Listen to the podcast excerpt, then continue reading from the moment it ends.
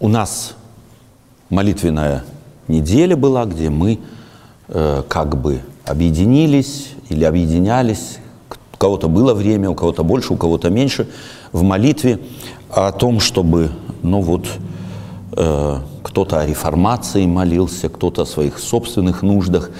И э, меня почему-то побуждает сегодня вот как-то, может быть, мое понимание и видение э, проблем у верующих людей с молитвой, эту тему как бы продолжит. Мы не, хотя прошлый раз э, я, начав задавать вопросы, собственно говоря, это и не было духовным размышлением, это были, так сказать, такое интервью, да, где мы друг с другом рассуждали.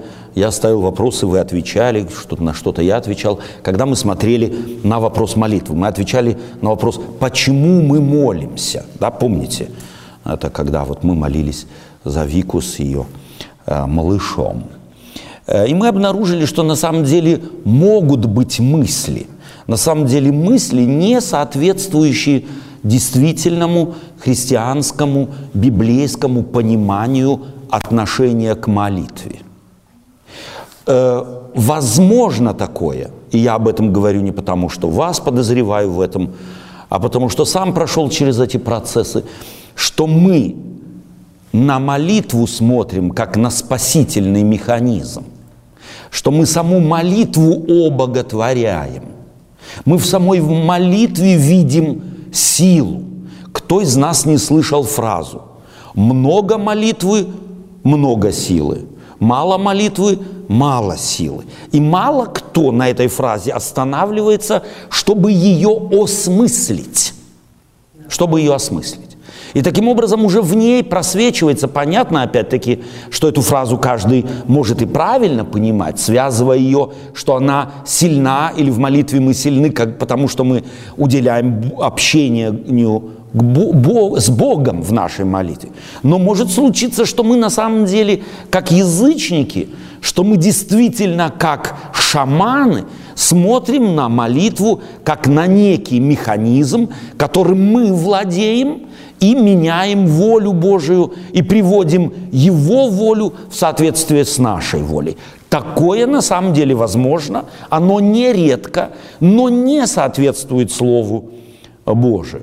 В связи с тем тогда размышлением э, наши братья, э, так сказать, поместили в интернете возможность отвечать на вопросы «да» или «нет». Олег, помоги мне, как этот вопрос был сформулирован. Может ли молитва изменить волю Божию, по-моему, да? да? Может ли изменить молитва э, волю Божию? Если да, ставь да. Или молитва никак не меняет волю Божию? Нет. Как вы думаете, было больше за «да», молитва может менять волю Божью, или больше «нет», молитва волю Божию менять не может? Сколько было положительных отрицательных вопросов? Да, больше.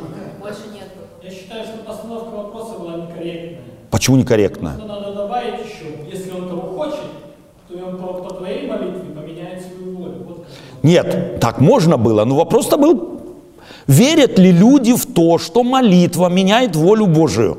Корректный же вопрос. Большинство, наверное, сказали да. Большинство сказало да.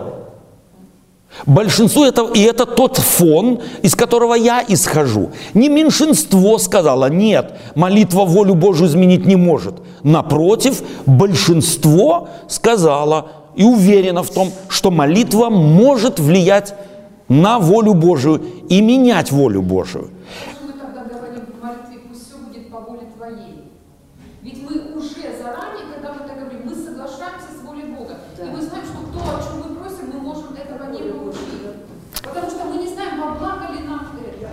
Дорогая сестра, дорогая сестра, правильно, но уже тот факт, как мы поставили вопрос, Андрюш, сейчас одну, одну секунду, уже тот факт, что мы поставили вопрос конкретно.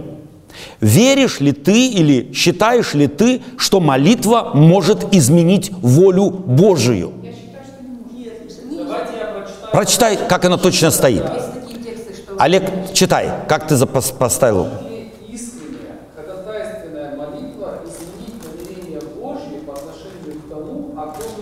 О. Например, чтобы Бог исцелил этого человека или же обильно его благословил. Первый вариант ответа – нет, не может. Мы мы никак не можем повлиять на Бога. Второй вариант. Да, можем, молитва от сердца имеет огромную силу. Вот. Корректный вопрос. Определяющий позицию верующих людей, практикующих молитву. И большинство было уверены в том, что да, наша молитва может менять волю Божию по отношению к тому человеку, который, о котором мы молимся. Исцелить от болезни и так далее и тому подобное. То есть это ведь показывает, что мы молитве приписываем совершенно определенную силу как некий механизм. То есть я хотел бы сегодня, у нас э, молитвенная наша неделя заканчивается, и мне хотелось бы сегодня еще раз посвятить э, тему молитве. Я прочитаю одну молитву, и мы попробуем в нее углубиться, чтобы, может быть, постичь, как Библия показывает, что из себя молитва представляет. Я предлагаю вместе со мной из псалмов э, Давида Псалмы Давида являются, или псалмы сами по себе, это книга в Библии, является сборником молитв.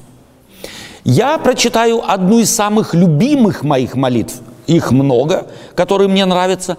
Но одна из самых любимых молитв – это молитва Псалма 138. Псалом 138, я его вначале прочитаю весь от начала до конца. И мы попробуем э, на самом деле каждую деталь в этом псалме рассмотреть. Псалом 138, 138. Господи, Ты испытал меня и знаешь. Ты знаешь, когда я сажусь и когда встаю. Ты разумеешь помышления мои издали. Иду ли я, отдыхаю ли, ты окружаешь меня, и все пути мои известны тебе. Еще нет слова на языке моем. Ты, Господи, уже знаешь его совершенно. Сзади и спереди ты объемлешь меня и полагаешь на меня руку твою. Дивно для меня ведение твое, высоко, не могу постигнуть его. Куда пойду от духа твоего и от лица твоего, куда убегу? Взойду ли на небо? Ты там. Сойду ли в преисподню? И там ты. Возьму ли крылья зари и переселюсь на край моря? И там рука твоя поведет меня – и удержит меня десница Твоя. Скажу ли, может быть, тьма сокроет меня, и свет вокруг меня сделается ночью? Но и тьма не затмит от Тебя. И ночь светла, как день, как тьма, так и свет. Ибо Ты устроил внутренности мои – и соткал меня в чреве матери моей. Славлю Тебя, потому что я дивно устроен, дивны дела Твои, и душа моя вполне сознает это. Не сокрыты были от Тебя кости мои, когда я созидаем был в тайне, образуем был во глубине утробы зародыш мой видели очи Твои. В Твоей книге записаны все дни для меня назначенные, когда ни одного из них еще не было. Как возвышены для меня помышления Твои, Боже, и как велико число их. Стану ли исчислять их? Но они многочисленнее песка. Когда я пробуждаюсь, я все еще с тобою. О, если бы ты, Боже, поразил нечестивого, удалитесь от меня, кровожадные, они говорят против тебя нечестиво, суетные замышляют враги твои, мне ли ненави... не возненавидеть ненавидящих тебя, Господи, и не возгнушаться восстающими на тебя? Полною ненавистью ненавижу их, враги они мне. испытай меня, Боже. и узнай сердце мое, испытай меня и узнай помышления мои, и зри, не на опасном ли я пути, и направь меня на путь вечный. Прежде всего, позвольте мне указать на одну закономерность. Мы, люди, склонны к тому, чтобы друг друга учить.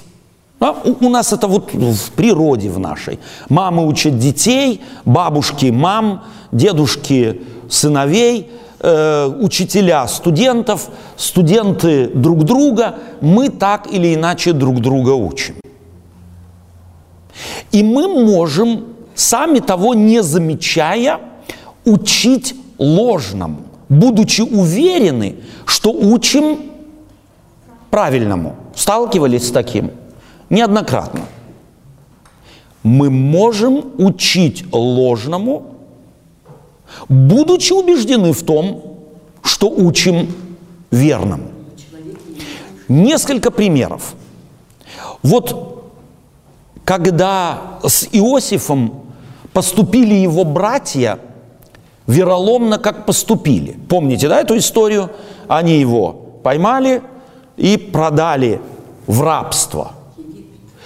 Приходят домой и сговорились заранее, сговорились заранее, что папе мы скажем, отцу скажем, мы тут ни при чем.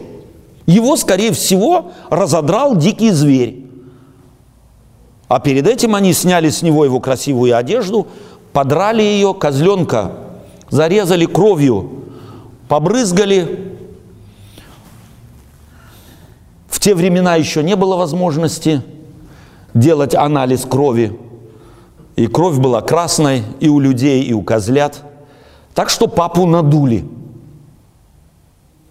И сами были довольны тем, что сделали. Зная, что поступают неверно, договорились и поступили так. Когда кричали люди э, на литостратоне, где Пилат судил Иисуса Христа, распни его, думали они, что они плохое делают? Не думаю. Они считали, что таких, как этот, во всяком случае те, которые там стояли, им они достойны смерти – А когда Петр пришел в Галатийскую страну, кто-то ему, скорее всего, сказал, слушай, вот с этими языческими христианами есть не стоит. Ну, зачем? Ты же еврей. Вот и держись твоих традиций. Зачем тебе с язычниками садиться за один стол? Мы никогда этого не делали, начиная от Авраама.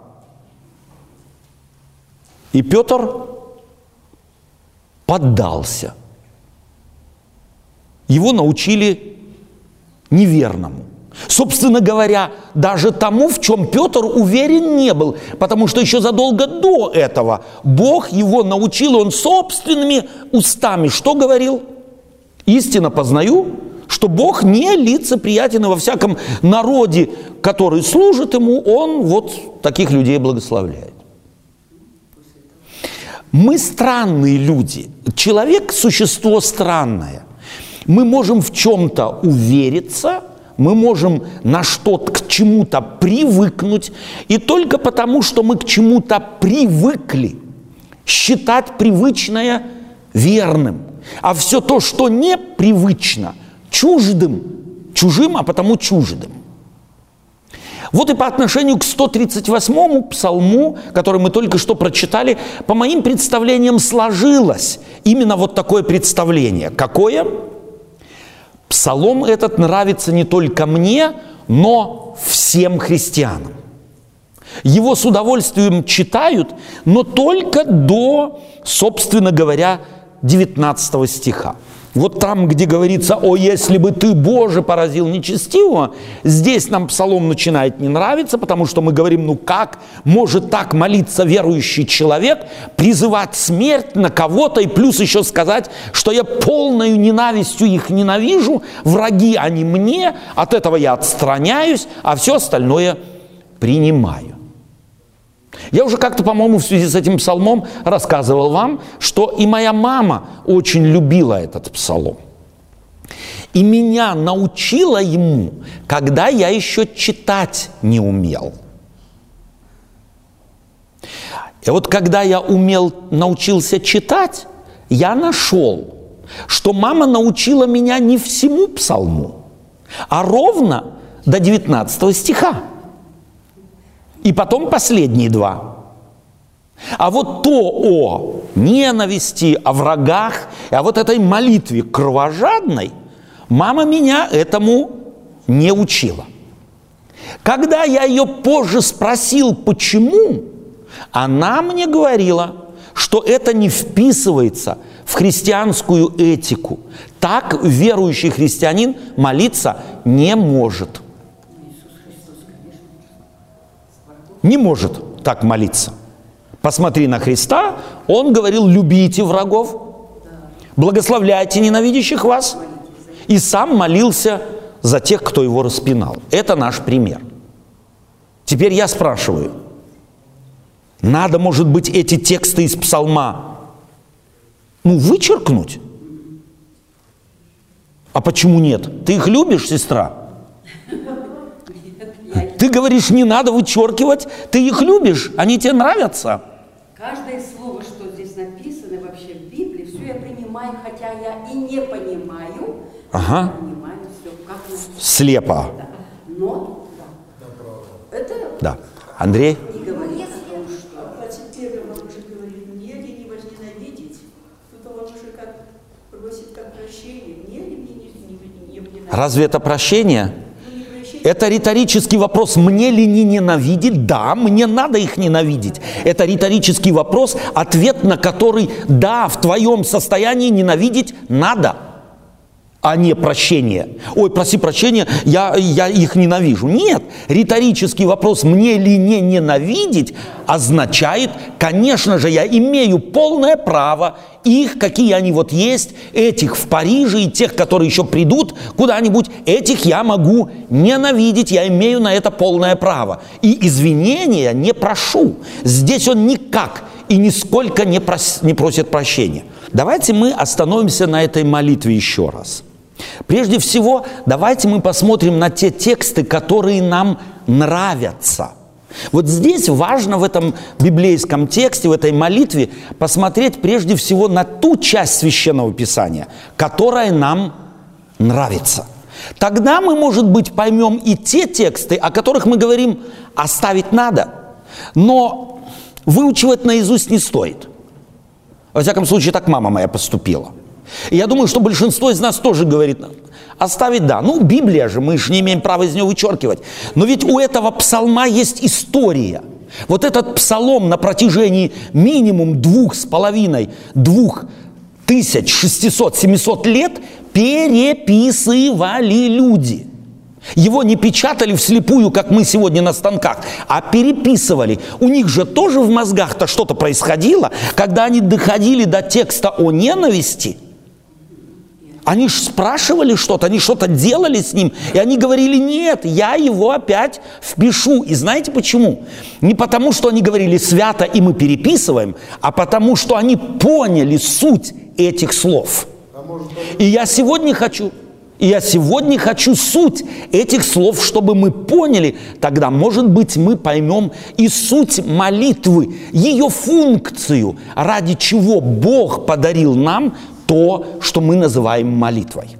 Давайте мы начнем теперь отрывки читать знакомого текста. Господи, Ты испытал меня и знаешь. Ты знаешь, когда я сажусь и когда встаю. Когда разумеешь помыш... ты, по- э, ты разумеешь помышления мои издали. Иду ли я, отдыхаю ли, Ты окружаешь меня, и все пути мои известны Тебе. Еще нет слова на языке моем. Ты, Господи, уже знаешь его совершенно. Сзади и спереди Ты объемлешь меня и полагаешь руку мою. Э, и полагаешь, да, сзади и спереди объемлешь меня, и полагаешь на меня руку твою. Дивно для тебя ведение твое, высоко не могу постигнуть его. Какая ассоциация этих слов? Какую ассоциацию вы, э, они у вас вызывают? Что вы чувствуете? Везде сущ. Да. Ты полагаешь на меня руку твою. Как? Он знает конкретно каждого человека. Ты полагаешь на меня, смотрите здесь, сзади и спереди ты объемлешь меня и полагаешь на меня руку твою. Дивно для меня ведение твое, высоко не могу постигнуть его. И мы всегда говорим, в всяком случае всегда, когда я спрашиваю верующих людей, что здесь, какие чувства это вызывает. Мы защищены, мы э, опекаемся им, он близок к нам, восхищаемся им. А на самом деле здесь нечто совершенно другое. Правильно, русский текст, э, перевод этого текста, он сглаживает ту, тот колорит этой э, части молитвы, который мы можем обнаружить в древнееврейском тексте. А суть его в том, здесь сглажено в русском переводе «сзади и спереди ты объемлешь меня и полагаешь руку твою на меня». Это в древнееврейском языке звучит ты окружил меня со всех сторон, как окружает враг город для осады. Я не могу понять, вот то, что написано дивно для тебя, не могу постичь его. Я понять этого не могу, Боже. Зачем тебе это? Это на самом деле негативные слова. Они должны читаться следующим образом. Господи, ты же испытал меня, ты знаешь. Вот смотри, что ты делаешь. Ты знаешь, когда я сажусь. И ты знаешь, когда я встаю. Ты разумеешь мои помышления, мысли мои издалека. Если я иду или отдыхаю, ты меня окружаешь. И все мои дороги в жизни тебе известны. Еще нет слова на языке моем, а ты уже знаешь его совершенно. Ты со мной поступаешь как царь, как военачальник, который окружает город для того, чтобы его взять. И рука твоя, Господи, тяжела на мне.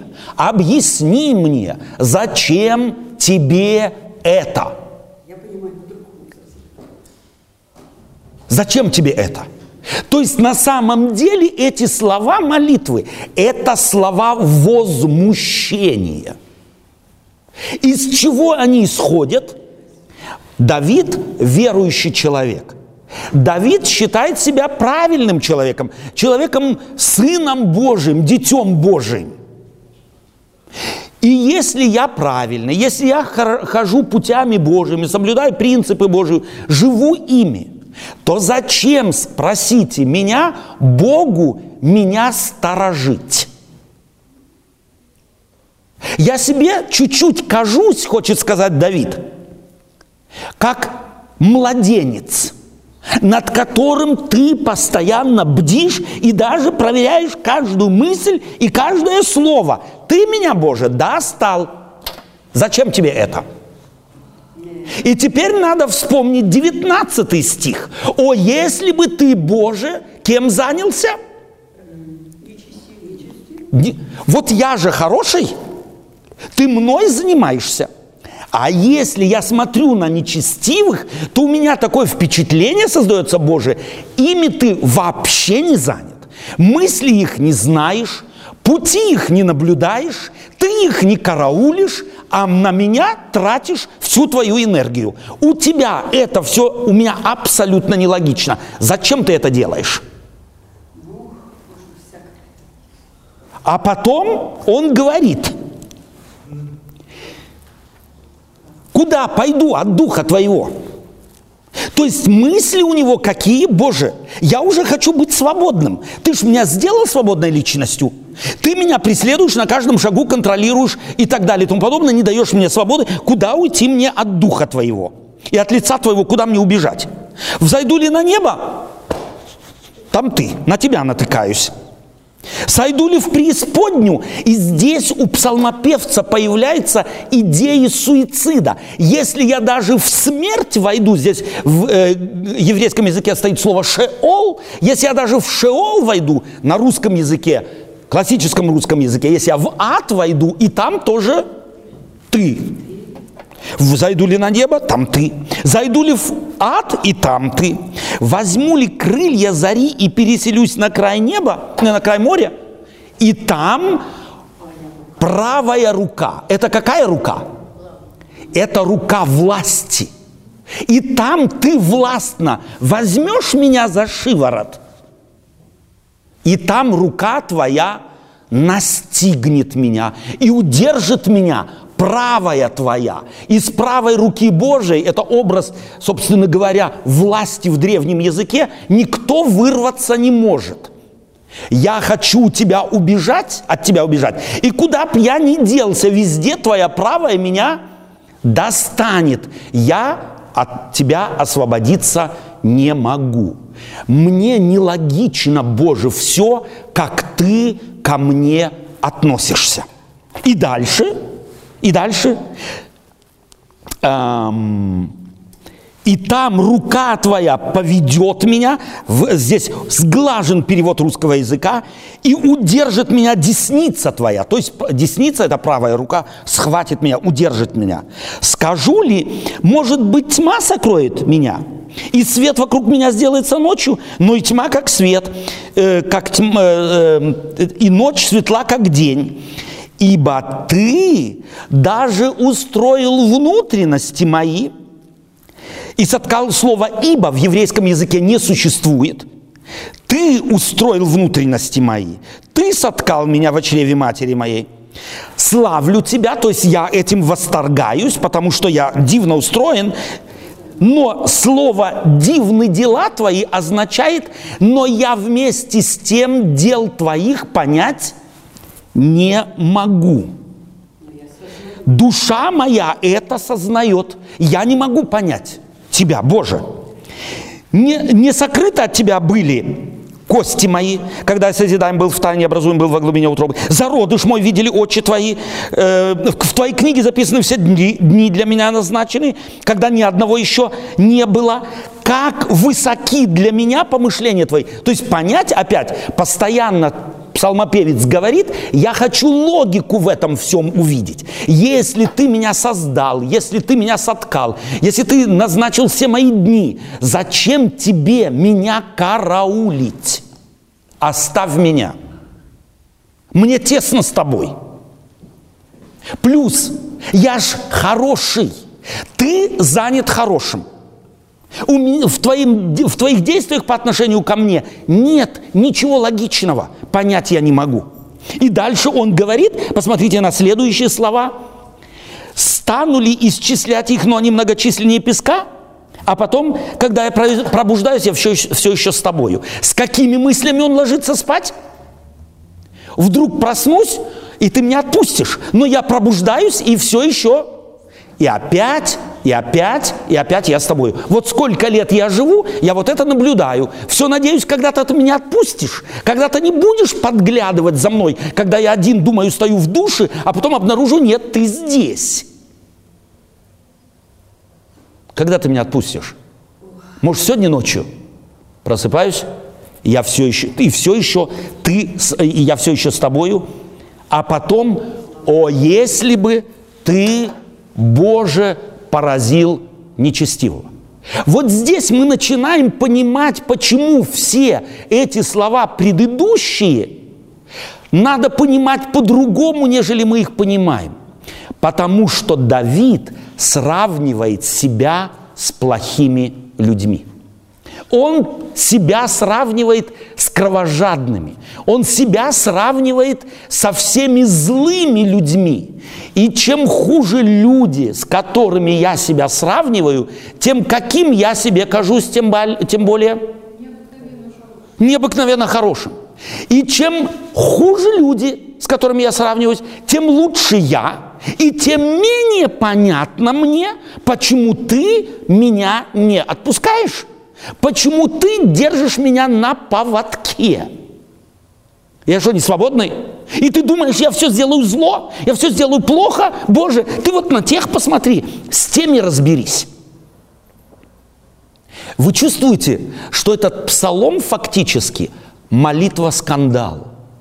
Это молитва-претензия – эта молитва очень похожа на молитву Иова, который говорит, Боже, я хочу с тобой судиться, я тебя не пойму, почему ты допускаешь в моей жизни то, что допускаешь. Да, мне неплохо с тобой, но вместе с тем я хочу логику увидеть в твоих действиях. Таков человек. Нам дан разум, и мы хотим понять э, и действия Бога в нашей жизни логично. И когда он так ругается с Богом, когда он требует отчета у Бога, Зачем он с ним так поступает?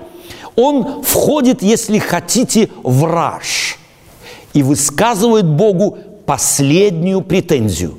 И эта претензия логична и понятна. Вот нам она понятна. И мы ее не любим, потому что мы всегда не любим то, от чего страдаем сами. Кто из нас не желал бы уже еще никому в жизни, чтоб тебя кто не желал? Как часто? Знаете, что с позиции Евангелия, это знали в те времена тоже, что убийца я становлюсь. Я нарушил заповедь «не убей» не тогда, когда я кровь пролил, а когда? Когда я задумал, когда я кого-то ненавижу, когда я кого-то не люблю. Иисус Христос это закрепит в Нагорной проповеди. Таким образом, псалом этот – если хотите, попал и дожил до нас не потому, что это был псалом тайный, а потому что этот псалом, эту молитву кто-то услышал. И эта молитва произвела на кого-то впечатление. Вы бы, вы сами когда-нибудь такой молитвой молились? Вот вы, Боже, я ненавижу вот тех других пятых десятых. Вы, у вас есть список тех, кого вы ненавидите для вашей молитвы? У нас есть список, тетрадка, да, туда вы вносите. Там есть, вот надо бы графу занести, графу тех, кого я ненавижу. Отто Вендель и список всех, кого я ненавижу. Как вы думаете, в этой графе будет что-то записано? Нет. Не будет. Почему? Да потому что мы в тайне ненавидим, в тайне желаем зла – а на люди мы такие ангелы, как моя бабушка говорила. А Давид, он умел, он умел, представ пред Богом, быть до конца честным. И другой вопрос здесь возникает. Если двое друг, друг, друг с другом так говорят, то кто может друг с другом так говорить? Люди, которые мало друг друга знают, личности, которые плохо друг друга знают или хорошо. Такое возможно только тогда, если двое невероятно близки друг другу. Это фактически семейный скандал. Это не скандал на остановке двух чужих людей, встретившихся. Это скандал семейный, это скандал взаимоотношений. Это скандал отца сына, сына с отцом, жены с мужем, мужа с э, э женой, детей с родителями. Это скандал родственников. Вот почему этот псалом записан. Потому что здесь Богу говорит, кто-то изливает душу, кто с ним в родстве состоит. Для кого молитва не галочка в молитвенной тетрадке. Для кого молитва – шанс разобраться с самим собой. И там нет стеснений, там нет правильного и неправильного. Там просто говорится то, что наполняет или заполняет душу, что просто давит, душит, рвется наружу. Вот она молитва Давида – и только все предыдущие стихи, все предыдущие слова этого псалма, этой молитвы мы можем понять, когда будем читать их с конца, когда поняли, с кем Давид себя сравнивает. И он дает совет Богу. В своей молитве он настолько зарвался, что дошел до того, что дает совет Богу. Иногда мои внуки дают мне совет, особенно когда они обиделись. Вот ты знаешь что, если бы ты вот то, другое, третье, пятое, десятое. Да? Вот такое бывает. И это показывает близость родства. Давид здесь дает советы Богу. О, если бы ты, Боже, поразил нечестивого. Таким образом, он фактически, смотря, ставя себя на место Бога, Богу говорит, что он сделал бы вот со всеми теми, кого он наблюдает, о ком думает, что Бог о них не заботится, не контролирует, не ограничивает, не держит их на поводке. Удалитесь от меня, кровожадные. Он просто их выгоняет от своего э, лица, если можно так сказать, и таким образом советует Богу, вот на твоем месте я бы их отослал, я по, а Божий мир весь, я бы их отослал на ту сторону мира, где тебя нет, пусть пропадут пропадом. И дальше. Они говорят ведь против тебя, Боже, нечестиво. Слышите вы здесь чуть-чуть детскую, если хотите, вот эту детскую ябеду.